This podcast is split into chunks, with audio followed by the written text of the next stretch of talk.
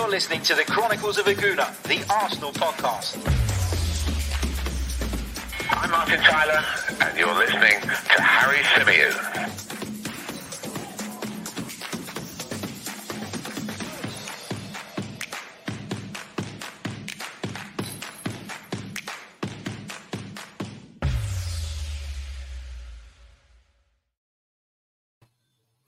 Hello and welcome back to the Chronicles of a Gooner for a brand new show, Match Day Live. I'm going to be where possible, bringing you uh, some match day build up to Arsenal games. Of course, Arsenal at home to Chelsea in our first home Premier League fixture of the season. I'm just about ready to head down to the Emirates, but not before uh, we get a cheeky podcast out there. So I want to say a big hello uh, to those of you who are watching us live. Uh, a big hello to those of you who will be watching this between now and kickoff, or maybe those of you who are catching it a little bit later on. Uh, if you're listening via the audio as well, good uh, afternoon. Make sure you are subscribed. Make sure you are leaving us reviews on Apple Podcasts and all that jazz. Let's get it out of the way early doors so we don't have to talk about it again. Uh, just a quick reminder as well, while we're on the subject of housekeeping, this show is brought to you by manscaped.com. So for all your male grooming needs, head over to manscaped.com, enter our discount code, which is 90min20, and you shall receive 20% off of your order as well as free shipping. Now let's get into it. Arsenal versus Chelsea at Emirates Stadium. A capacity crowd uh, allowed back at the Emirates Stadium for the first time in a long time. And I tell you what, I am absolutely buzzing to get back to it. I know that there's quite a bit of negativity around the club at the moment. I know there are a lot of Arsenal fans out there with genuine concerns about the direction in which this team is heading, about whether we've done enough in the transfer window to close the gap on the sides that we are looking to leapfrog uh, during the course of this season. But what I would say is, yes, all those concerns are valid. But when you get to Emirates Stadium today, if you're going or whether you're watching it from TV, whether you're overseas, just get behind the team during the game. It's so, so important that the players feel that we're behind them. Home advantage wasn't really a thing last season because of uh, the COVID pandemic, because we were playing in front of empty stadiums. And now I think you've seen in the first couple of weeks of this season that home advantage is a big deal when it's packed, when a stadium is packed to the rafters with fans. We talked during the week about the idea or the potential of the stadium not necessarily um, being full and that there were tickets still available. And obviously, that is uh, disappointing to see. But we'll make the best out of the situation. Uh, we make the best out of uh, you know whatever happens. It's we get there, we support the team, and everybody, please just uh, you know get behind the team while you're in the ground, especially because that energy does come through to the players. They do feel it. Moans and groans every time there's a misplaced pass and all of that jazz doesn't help anybody.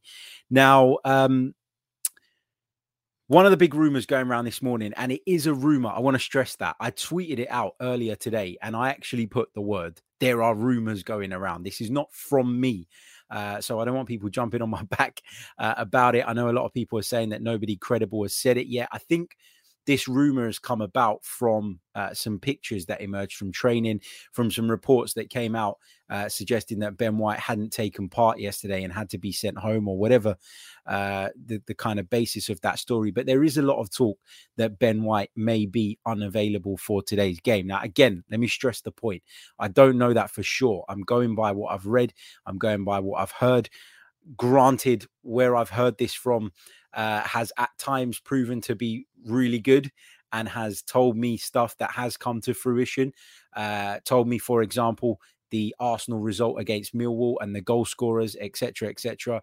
And um, you know that was one of the things that I've heard from this particular source. And well, I heard that from a couple of sources, but what, one of the things I heard was was some results from the preseason, uh, those games that were played behind closed doors, and they proved to be accurate but I also know this person has got things wrong in the past as well, which is why I've been very careful in uh, the way that we've put this message out. Is Ben White ruled out? Well, the answer is we don't really know, but there are strong rumors gathering wind, uh, gathering pace, if you like, uh, that he will miss today's game against Chelsea, in which case Mikel Arteta's got some more thinking to do about that defense. Not going to jump in too much about the lineup and about how we should play because we did that on the preview show. If you haven't called that already, then please do check it out. If you're a YouTube user, it's the last not the last video, the one before.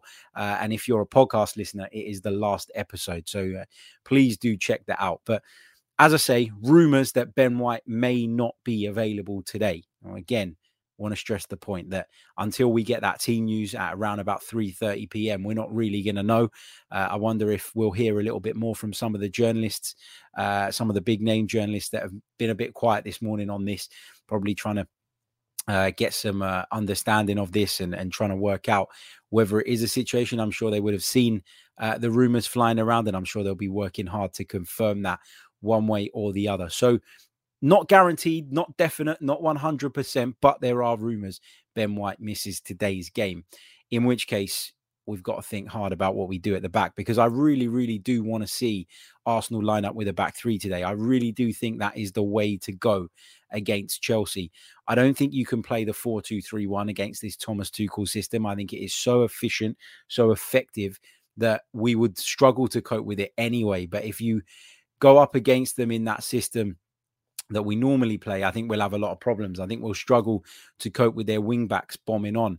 I think we'll struggle to get our centre forward into the game because of the fact that they're going to be, you know, dealing with three centre backs. I think one of their centre backs is always stepping into that midfield and that causes us problems as well because what it means is that they create that overload it's an extra body for them and i think um and i think we you know we have troubles in the midfield anyway, especially without Thomas Partey. I think that will be what's the word amplified further uh, with without kind of uh, Partey in there, and I think we're going to struggle if we don't try and match them up. I think we need to deal with the movement uh, in and around the centre forward. We know that Chelsea do play with a, a centre forward, which is likely to be Romelu Lukaku. They broke the bank to bring him back to the club. I'd be very surprised if he doesn't play today.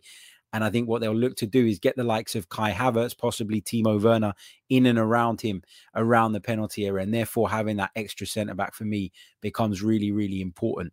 So that's the way I would go. I've spoken about it all week. I think it's the right way. I think it's the sensible way to go about it. Don't know for sure that that's what Mikel's going to do. But um, yeah, I think that's the way that you play Chelsea. I think that's the way that you take them on. So, if you're just joining us uh, a few minutes late, just a quick update on some of the reports, some of the rumors going around. Uh, ben White could be missing today, uh, according to some reports.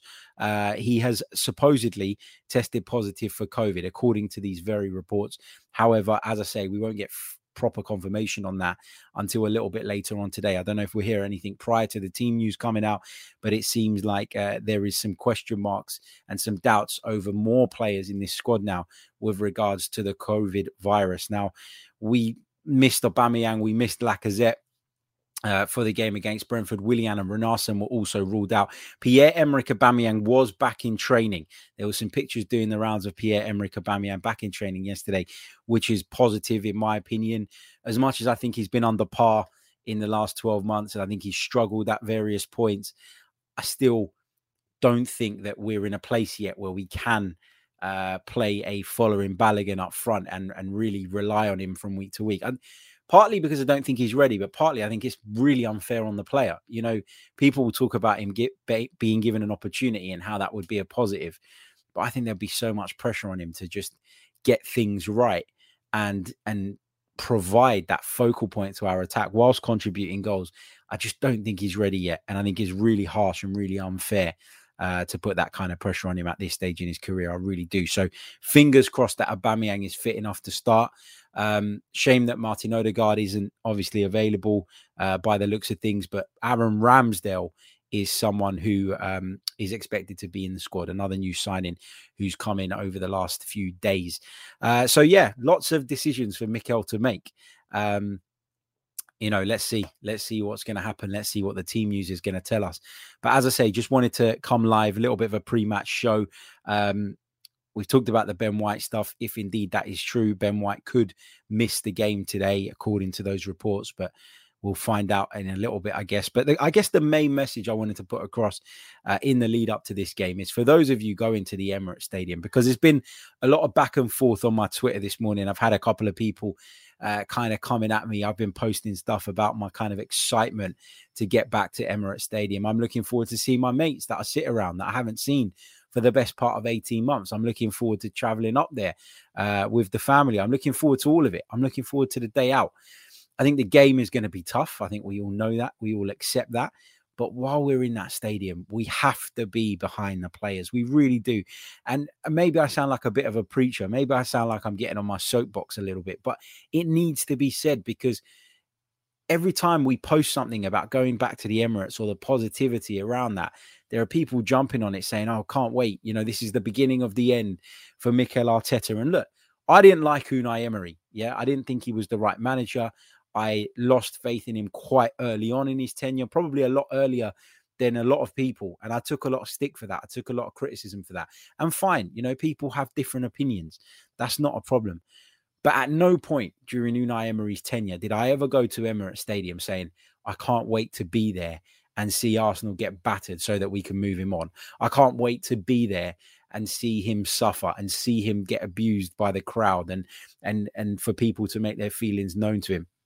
I've never ever felt that way about any Arsenal manager because even if I don't agree with all their methods, even if I don't think necessarily that they're the right person, even if I'm having doubts, I just don't see it as being helpful. I think there are there is a time and a place for criticism. There is a time and a place for analysis and I don't think during the game is the time for that. I really don't. I think if you're at home and you're watching it on the TV and you've got the benefit of 10, 15 replays after every incident, you can sit there and you can say, yeah, you know, that that was wrong or the defender made a, a mistake or got caught out of position or whatever.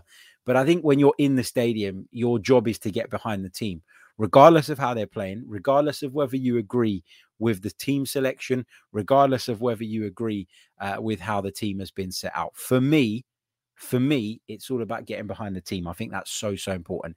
And I just urge the people that are in the ground uh, to please do that today because we need it. You know, we're playing against the European champions. They're a much more superior side to us. They're a much better side than us. They've got a lot more quality, a lot more strength in depth. They've got a more experienced and, and better manager in Thomas Tuchel. So they are the favorites. Therefore, we need our fans. We need the support. We need everybody to get behind the team. It's so, so important.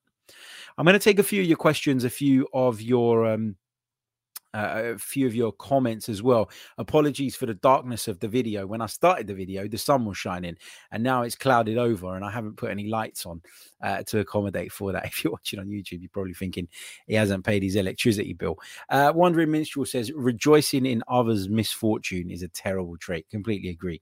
Um, you know, it, it really is uh, a horrible trait. Agreed. Uh, Walhad says, I saw you said Bissouma is not in Arteta's plans and we shouldn't be obsessed about it. But the thing is, I don't trust Arteta's judgment. And that's fine. You know, there are a lot of people that don't trust Mikel Arteta's judgment. There are a lot of people that are unsure about the direction in which he's taking the team. All my point was yesterday on social media was I, I lit- so I was working on the Inter Genoa game. I finished uh, watching that, and I went inside the house and I put my, I opened my Twitter app, hadn't looked at it for a while, and what do I see? Comment after comment after comment after comment about Yves Bissouma and how much Arsenal should have gone and got him, and how much Arsenal need to bring him to the club. I agree that some of our transfers have been a little bit questionable. I agree that you look at some of those deals that we've done and you wonder if they're going to be enough to elevate us to the level at which we need to be.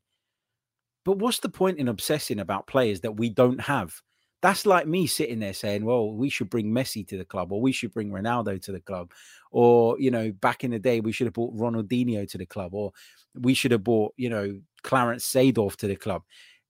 It's all irrelevant until Arsenal go out and try and bring that player to the club, it is all irrelevant. And my point was that throughout this transfer window, every single reliable journalist has told us that Yves Bissouma is not high up on Mikel Arteta's priority list this summer. Therefore, as far as I'm concerned, that rumor died weeks and months ago. So why are we still talking about it? That's what I find really, really frustrating. Yves Bissouma, as it stands today, 22nd of August is not coming to Arsenal. You might like his performances in a Brighton shirt. You might think he's the one, but he's not here. So let's support the players we've got. Let's get behind the team that we've got and talk about what we can do and how we should approach the game against Chelsea today because that's what's important. And I for one can't wait until the transfer window is is closed because you get to this point where the transfer window almost supersedes matches. And that's not what football's about. Football is about what happens on the pitch between 11 against 11. That's how I see it. And I am buzzing to be back and buzzing to be watching football and focusing on the football. I said to you guys uh, when the preseason matches started how relieved I was to be talking about actual football again and not just transfer rumor after transfer rumor after transfer rumor. And today, I, I promise you that whether we get beat, whether we win, whatever we do, I will not be talking about transfers in the review show. We will be talking about what happened on that pitch, what the players that we actually have at our disposal did well or didn't do well. And that's what we'll be focusing on because that's all that matters. Transfer speculation, it gets people excited, it gets people uh, going. But transfer speculation about a player that we've been told on numerous occasions we have no interest in signing this summer just feels unnecessary and pointless to me. And it just heaps pressure on the midfielders that we actually do have. So uh, I don't really see the benefit of it. Uh, Amwesh says uh, yesterday City scored five, had four shots on target. Arsenal system is very similar to City's, except they have lots of talented players who don't commit a lot of errors. Also, a lot of their chances come from the left. Thank you, Amwesh, for your very, very kind uh, super chat there and some great points there about Manchester City and potentially some of the similarities uh, between uh, between Arsenal and and what well between Mikel Arteta's Arsenal and Manchester City. We're not at that level yet. Uh, we're nowhere near there, but um, yeah, interesting, uh, interesting comparison for sure. Uh, Joe E says, "Did you see Klopp's comments about the second goal we conceded against Brentford? Seemed pretty angry about it and mentioned the decision in two different interviews. I did see that, and actually, Jurgen Klopp was irritating me at the back end of last season. I found him a little bit prickly when it was unnecessary." And I actually really liked that interview. I like the way he shut uh, Ian Abrahams down, the Moose, as he's known on Talksport. I'm not a massive fan of uh, of his style sometimes. I think that I'm talking about the Moose here. Um, you know, don't know the guy personally, but uh, you know, I, I liked the fact that he tried to kind of justify the decision with making this p- poor argument about football changing and times moving um, and that, that that kind of decision wouldn't have been given in the 70s or 80s for what it's worth i don't think it was a foul um, I don't think there was enough in that to be a foul, but Klopp made some valid points, and I did find it brilliant the way Klopp shut the moose down by saying you wouldn't want to drive the same car in the 70s, uh, uh, the, the, same car that you drove in the 70s and 80s as you do now. So he made the point that things should change, things should improve, things should move on. And, and I really like that from Jurgen Klopp. The way he shut him down, I thought was was quite fantastic.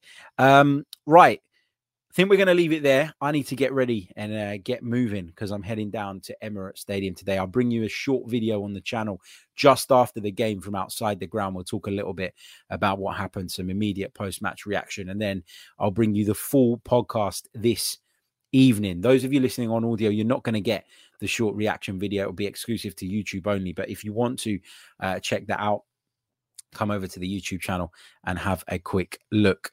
Um, what else have we got? Uh, you know what? Before I go, I'm just going to address this one. I shouldn't really do this, but I'm going to. Pork Chop Express. First of all, who names himself Pork Express? But anyway, your channel is part of the problem. You know the boys have been shit. You know the manager's shit, but you pretend that they're not. All you're asked about is more subscribers. Embarrassing. I tell you what, is embarrassing is a comment like that. And I'll tell you why that's an embarrassing comment. Because actually, if I did go down that route of effing and blinding and cursing and putting down the club at every single opportunity I got, I guarantee you I'd have more subscribers than I do now. The evidence is there. Look at the toxic channels, the ones that people label as toxic. They're much bigger than this. They're much bigger than this. And part of the reason they're much bigger than this is because people are attracted to that. People are um, people find that appealing for some strange reason. I, I don't think that's the way to go because that's not the way I view Arsenal. If I was to sit there, um, you know, if I was to sit there and um, and slag off Arsenal for the sake of it, I'd be lying just to get clicks, lying just to get views, lying to act in a certain way that uh, puts me in the, in a good light with certain people, and that's not what I'm doing here. These are my genuine, honest opinions about Arsenal Football Club. There is no agenda here, and uh, whether you like it or not, um, toxicity works. It pays. It attracts people. And uh, Mr. Pork Chop Express, uh, I suggest that if this is not the channel for you, then you head off in that direction and watch one of those channels because uh, I'm not going to be drawn into it by people trying to tell me that I'm uh, I'm lying or I'm pretending uh, to be positive about the club. If that's what you want, this is not the place for you, mate. With all due respect, enjoy your Sunday, but head off somewhere else. Right, we're going to leave it there. I will catch you all a little bit later on today after the game. Until then, take care and come on, you Gunners, get behind the team. Red Army.